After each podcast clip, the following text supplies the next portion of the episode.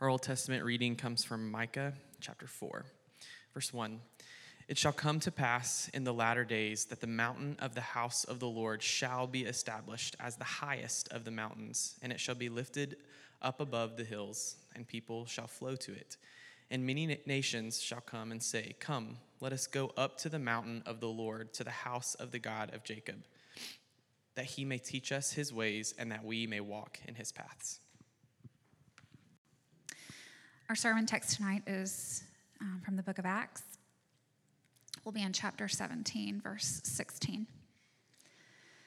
Now, while Paul was, wait, was waiting for them at Athens, his spirit was provoked within him as he saw that the city was full of idols. So he reasoned in the synagogue with the Jews and the devout persons, and in the marketplace every day with those who happened to be there. Some of the Epicurean and Stoic philosophers also conversed with him, and some said, What does this babbler wish to say? Others said, He seems to be a preacher of foreign divinities because he was preaching Jesus and the resurrection. And they took him and brought him to the Areopagus, saying, May we know what this new teaching is that you're presenting, for you bring some strange things to our ears. We wish to know, therefore, what these things mean. Now, all the Athenians and the foreigners who lived there would spend their time in nothing except telling or hearing something new. So, Paul, standing in the midst of the Areopagus, said, Men of Athens, I perceive that in every way you are very religious. For as I passed along and observed the objects of your worship, I found also an altar with this inscription To the unknown God, what therefore you worship as unknown, this I proclaim to you. The God who made the world and everything in it, being Lord of heaven and earth, does not live in temples made by man, nor is he served by human hands as though he needed anything, since he himself gives to all mankind life and breath and everything. And he made from one man every nation of mankind to live on all the face of the earth, having determined allotted periods and the boundaries of their dwelling place, that they should seek God and perhaps feel their way toward him and find him. Yet he is actually not far from each one of us. For in him we live and move and have our being, as even some of your own poets have said, for we are indeed his offspring. Being then God's offspring, we ought not to think that the divine being is like gold or silver or stone, an image formed in the art and imagination of man. The times of ignorance God overlooked, but now he commands all people everywhere to repent.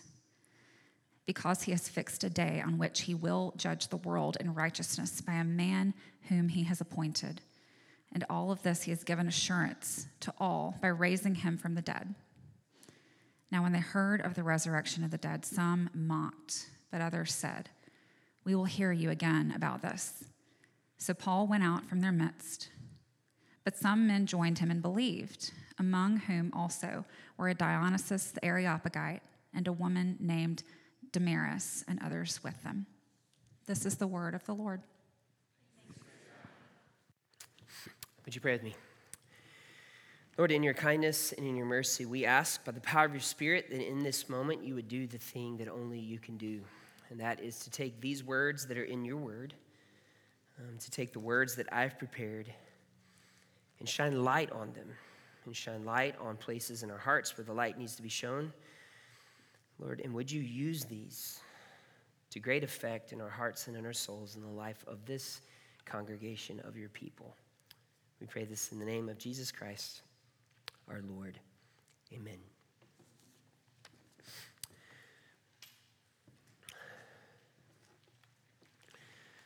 So I um I consider myself you're free to disagree.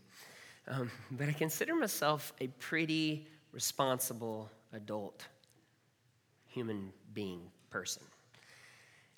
I have kids. Um, I have a house that I make payments on every month usually right when they're due. Um, I have a job, um, I have responsibilities. I think I'm a pretty responsible adult person. It's just that for the life of me, I can never, ever keep up with my keys.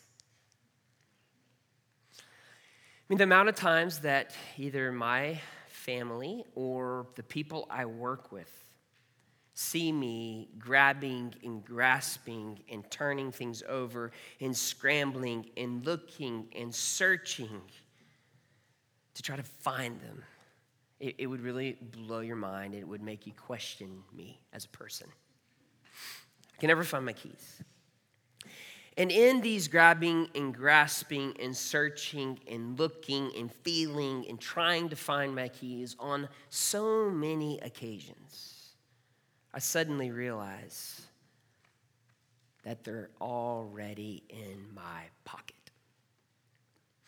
The thing I'm grasping and feeling and trying to, to find is something that is already very, very very near.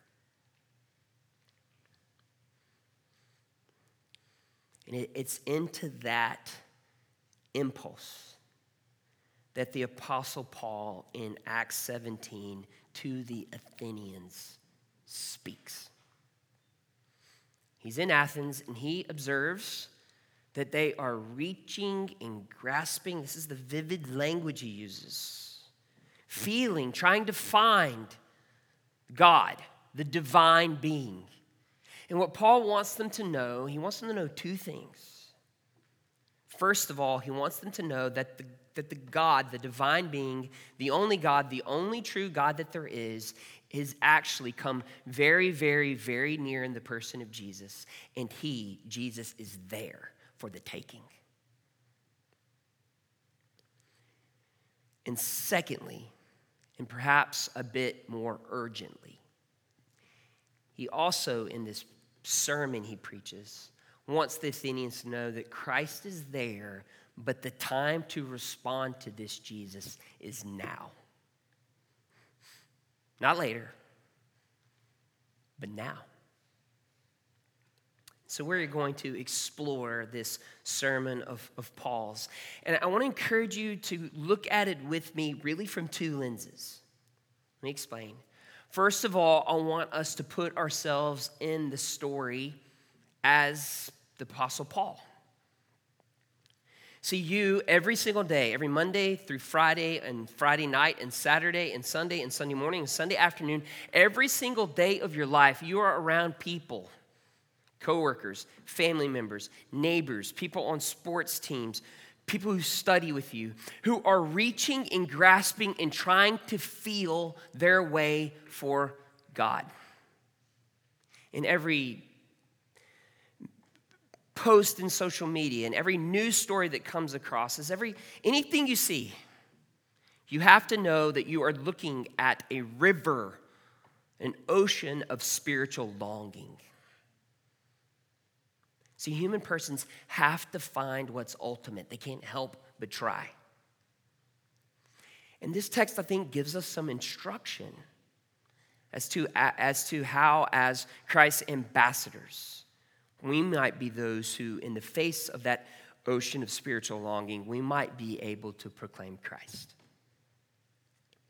That's the first lens, the Paul lens. I also want to encourage you to think of it from the Athenian lens. Because we also, if we're honest with ourselves, we are those same people every week. Reaching and grasping and feeling and searching and trying to find what's real and true and ultimate. In other words, that ocean of spiritual longing is deep inside your own soul. And I wonder how Paul's sermon might speak a clear and present word to you and to me and to us tonight. So, we're going to go about this by summarizing Paul's sermon. This is fun because it's a sermon on a sermon. But the main idea I want you to hear, the main idea we're going to arrive at is that Jesus is the one that they and you are looking for. Jesus Christ is the one that they are looking for. Jesus Christ is the one that you are looking for. So let's take a look. Paul here is going to preach really right to the heart of the Athenians. Look with me at verse 16. While Paul was waiting for them at Athens, his spirit was provoked within him as he saw that the city was, was full of idols. So he reasoned in the synagogue with the Jews and the devout persons, and in the marketplace every day with those who happened to be there. Some of the Epicurean and Stoic philosophers also conversed with him. And some said, What does this babbler wish to say? Others said, He seems to be preaching, be a preacher of foreign divinities, because he was preaching Jesus and the resurrection.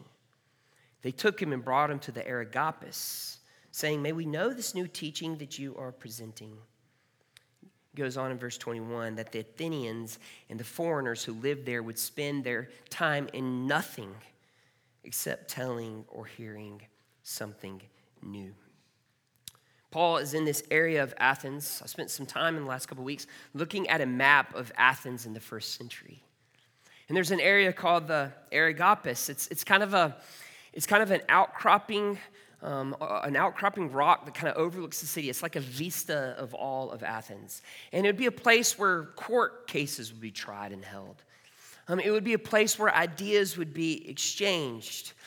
Greek people, apparently, the Athenians had this pastime for sport. They enjoyed debating and trading barbs and, and debates about philosophical ideas. It's, it's kind of hard to explain because there's not a place quite like this in our culture today. it's part city council meeting, it's part courthouse. Um, it's, if you can imagine a city council meeting that not only talked about like how we're going to pave the roads and like clean up the leaves, but also decided to debate philosophy. Now, for some of you, that sounds wildly exciting. And for some of you, maybe it doesn't. I mean, I think maybe the closest equivalent to something like this would be maybe the university campus, a place where ideas are, are exchanged and, and talked about often. Um, it could also be, honestly, just the internet, a place where ideas are constantly exchanged and talked about. But the point here is that the good news of Jesus is moving to the center of intellectual power in the book of Acts. It will go to the center of intellectual power, Athens, as it begins to travel its way to sort of political power later. And Paul is provoked. Verse 16 says he was provoked within him. And we don't exactly know what all is going on there. He's, he's somewhat frustrated, perhaps. You know, Paul was the one who was previously killing Christian people. He's been dr- dramatically rescued by Jesus himself and he doesn't want Christ's glory to be going to another, perhaps. And it's frustrating to him. But I also think he's, he's moved. It's, see, there's a place in the Psalms, which Paul would have known, that says, The sorrows of those who pursue false gods will multiply. I almost imagine him moved pastorally because he knows the damage that idolatry does to a heart and to a soul. And what Paul notices in verse 22 is just an intense spiritual anxiety among them. Look with me at verse 22. So, Paul, standing in the midst of the Areopagus, said, Men of Athens, I perceive that in every way you are very religious. For as I passed along and observed the objects of your worship, I found also an altar with this inscription To the unknown God. Paul sees that they're very religious. See, from this place where he's talking, this, this view over Athens, just to his left, he would have been able to see the, the hill of the nymphs. See, these were these fairy beings in Greek and Roman mythology that flew around and, and, and blessed you in different ways. He would have been able to see that hill. Straight out ahead of him, he would have seen the temple of Hephaestus. This was the god of the forge, the god of blacksmith and crafts and craftsmanship. People would go there to, to give tribute to that god in his temple for hopes of material blessing and success.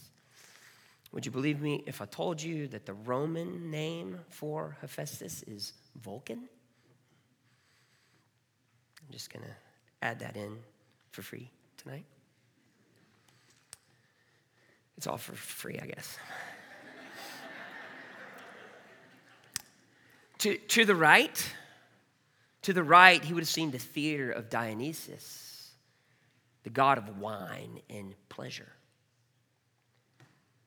There's all kinds of other statues and temples Jupiter, Zeus, Mars, and Juno, Minerva, Mercury, Bacchus, gods of war and power and trade and fertility and pleasure and the sea and the stars. And every one of these gods would have been calling out, yelling out loud almost to the Athenians all day long, we have the good life. We have the good life for you. Come, come. But Paul notices that there is an inscription to an unknown God. In other words, the Athenians possess within them this deep spiritual anxiety are we really worshiping all the gods? Are we really doing all the things we need to do for everybody to get the good life we're hoping for? And just in case, let me do one more statue to an unknown God. It's a cover all my bases kind of move. Does that make sense? See, pagan religion created deep anxiety. This is something I've been thinking about a lot this week. If our faith, even our pursuit of Christian faith, is making us more deeply anxious, now I don't mean anxieties and worries about the difficulties of life in this world. But if our pursuit of God is making us constantly anxious, am I feeling whatever I'm supposed to feel? If I'm feeling whatever I'm supposed to feel, if I'm feeling close to God, and I submit to you that is probably not the Christian faith. Because one of the things about Christianity is it offers deep clarity about God, who He is, what He's like, what it looks like to be in a relationship with Him, what it means to know Him. And Paul notices this anxiousness. Idolatry has created a deep spiritual anxiety. And, y'all, as I thought about those things this week, I could not help thinking that I feel that inside of me. Yeah, yeah, no, I probably this week am not going to go up to the Vulcan statue and burn anything to Vulcan. But I do feel the constant pull of forces that are kind of saying, hey, Joel, serve me, spend money with me. I can give you a good life. See, the reformers, I'll remind you, I, I say this a lot at Grace, but the Protestant reformers were really clear on the fact that anything that we love, hope, or fear more than we love, hope, or fear in a good way, the Lord, that is most certainly an idol. I was thinking about this week about how we have an endless supply of the idol's voices coming to us all the time, especially in our pockets through something like an iPhone. Like ancient peoples would have looked at the things that happen and come through our phones and could not have had a category anything other than something deeply, wildly, crazy spiritual.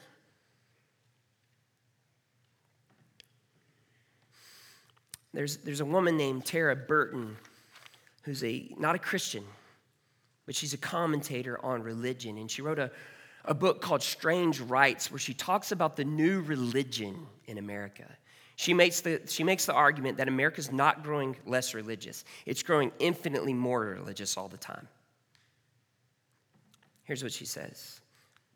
And she's talking about a generation that people call millennials. They're not rejecting religion, but what they're doing instead is remixing religion. This book is the story of how more and more Americans, particularly how more and more millennials, envision themselves as creators of their own bespoke religious experiences, mixing and matching spiritual and aesthetic and experiential and philosophical traditions. These remixers hunger for the same things humans have always hungered for a sense of meaning in the world, personal purpose within that meaning, a community to share that experience with, and rituals rituals to bring the power of that experience into achievable everyday life. But they're doing it differently. At least they think they're doing it differently. More to that to come later in the book.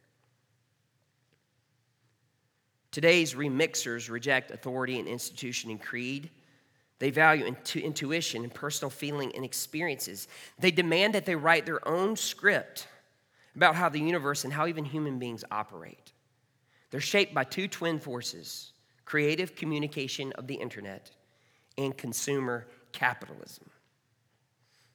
They don't want to receive doctrine assent to creeds. They want to choose, and more often than not, purchase. That's important. Purchase the spiritual path that feels more meaningful to them, more authentic. They prioritize intuition and intuitional spirituality over institutional and they want, when available, institutional options that meet their needs. And if they don't, they want the freedom to mix and match and create their own daily rituals and practices and beliefs.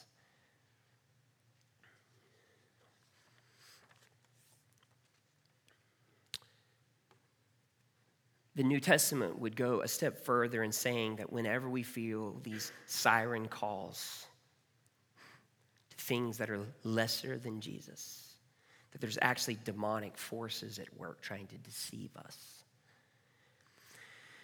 And I know that's a lot. But Paul is, in essence, saying, Let me free you. Let me free you. It is exhausting to pursue false gods. Those who chase after foreign gods, their sorrows multiply. Paul says, Let me free you. Verse 23 again For as I passed along and observed the objects of your worship, I found also an altar with this inscription to the unknown God. And here's where he goes to start doing the freeing. What therefore you worship as unknown, this I proclaim to you the God who made the world and everything in it, being the Lord of heaven and earth, does not live in temples made by man, and he's not served by human hands as if he needed anything, since he himself gives to all mankind life and breath and everything. Paul is saying that the God of Israel is actually the, the Lord of all the universe. He's saying that this God that he's proclaiming when he's talking about Jesus and the resurrection, he's not he's not saying that this is just one more deity option. He's saying this Jesus is, is, is ultimate. He's not a thing, he's not a feeling, he's not a vibe, he's not a force, he's not a something, he is a someone. Someone who can be known someone who's gone to the cross in real time, in real space, in the concrete realities of the world for you. And by the way, he's alive.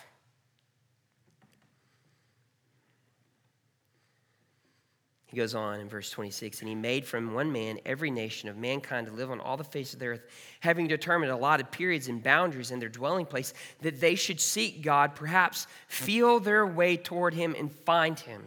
Yet he is actually not far from each one of us. Here's what Paul is saying He's saying, This Jesus this Lord of all creation who is revealed in the person and work of Jesus. That he's here, he can be known, he's gone to the cross for you, he's alive. And all your life, you're spending time feeling and trying to find him. And what I'm here to tell you is he's actually near. In other words, Paul says, is saying in so many words, you can have him. you can have the one your soul is looking for. You can be free. You can be forgiven. You can be more alive than you ever thought possible. You can be united to this Jesus. But he, he turns it up in intensity because he's telling them that the time to respond is now. Look at verse 30, or verse 29 again. Being then God's offspring, we ought not to think the divine being is like gold or silver or stone, an image formed by the art and imagination of man. Verse 30 The times of ignorance God overlooked, but now he commands all people everywhere to repent. Because he has fixed the day on which he will judge the world in righteousness by a man whom he has appointed. And of this he has given assurance to all by raising this man or this Jesus from the dead. See, Paul is saying something that is really important to understand. If you are a person who attends something like church and you hear the gospel proclaimed on a regular basis, and that's a good thing, by the way. What Paul is saying is once you've heard this word of the gospel about this Lord Christ, who's gone to the cross and been resurrected, who's ascended to the right hand of God, who upholds the universe by the word of his power even now, who's now sent his spirit into the world to make sinners alive. Once you've heard that, you're now responsible for having heard it. He's, he's saying God is patient, and he has been patient. But the time is now. To put it another way, the time is not later but it's, it's now. And, and, again, again, to say it again, Paul is not saying, and, and let me just add another deity to the endless supply of deities on offer for you. That is how I tend to think. I tend to think I'll fear and love and hope in the deity of something like having enough money in the bank account or having the right kinds of pleasures and this one and that one and that one and that one. And no, oh, by the way, yeah, I'll also do Jesus in the mix. Sure.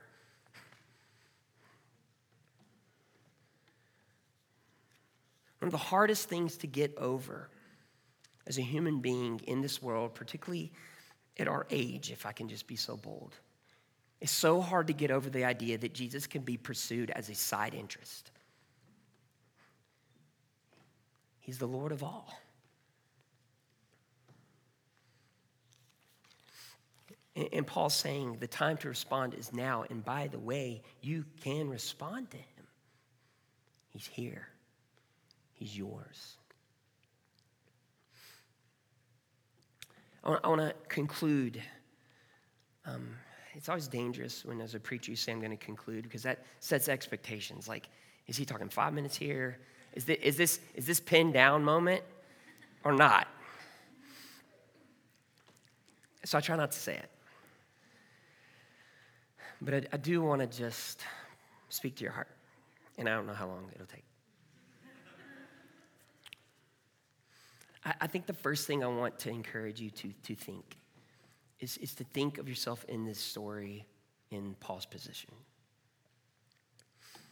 You know, every day, every day, it will happen to you the minute you look at your iPhone. It will happen to you the minute you're in conversation with somebody you know, Christian or non Christian.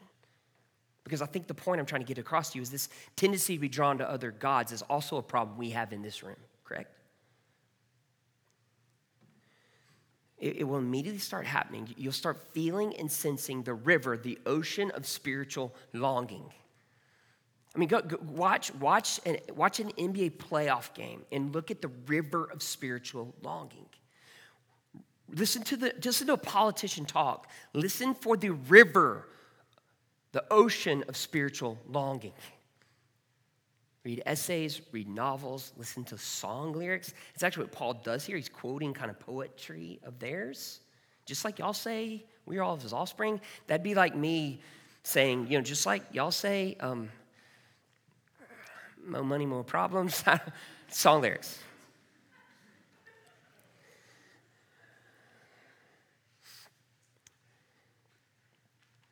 You, you will be feeling, sensing, noticing the ocean of spiritual longing.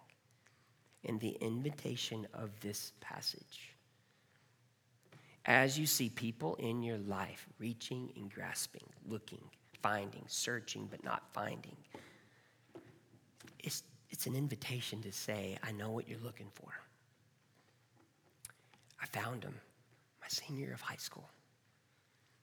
I've kind of found him again, again, and again, and again, including this afternoon.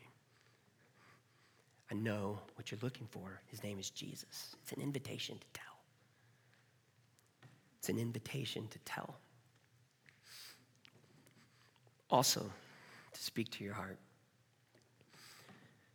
To think of this from the perspective of the Athenians. So you and I, we won't be just observers, casual observers as people long for other gods, but we will find ourselves doing the same thing. And, and I cannot possibly know all the ways, I cannot possibly know all the ways, I cannot possibly know all the ways that you and I are, are, are searching and looking, grasping, trying to find. But as clear as I can tell you, his name is Jesus. He's real, He's true, He's alive, He's gone to the cross. You can have Him. He's infinitely satisfying, and following Him is not easy, but you will not be disappointed. And this text is a call to turn to Him, but listen to me to turn to Him now.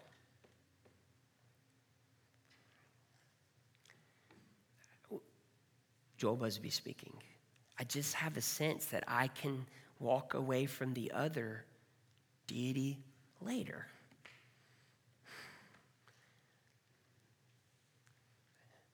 I at least want to do that or experience that or chase that or spend that.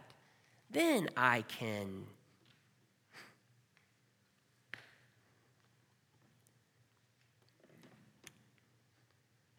The sorrows of those who chase after other gods will multiply. You, you know that in the depths of your soul. And the good news of the gospel is that the one you are looking for, he's Jesus, and you can have him. Let's pray.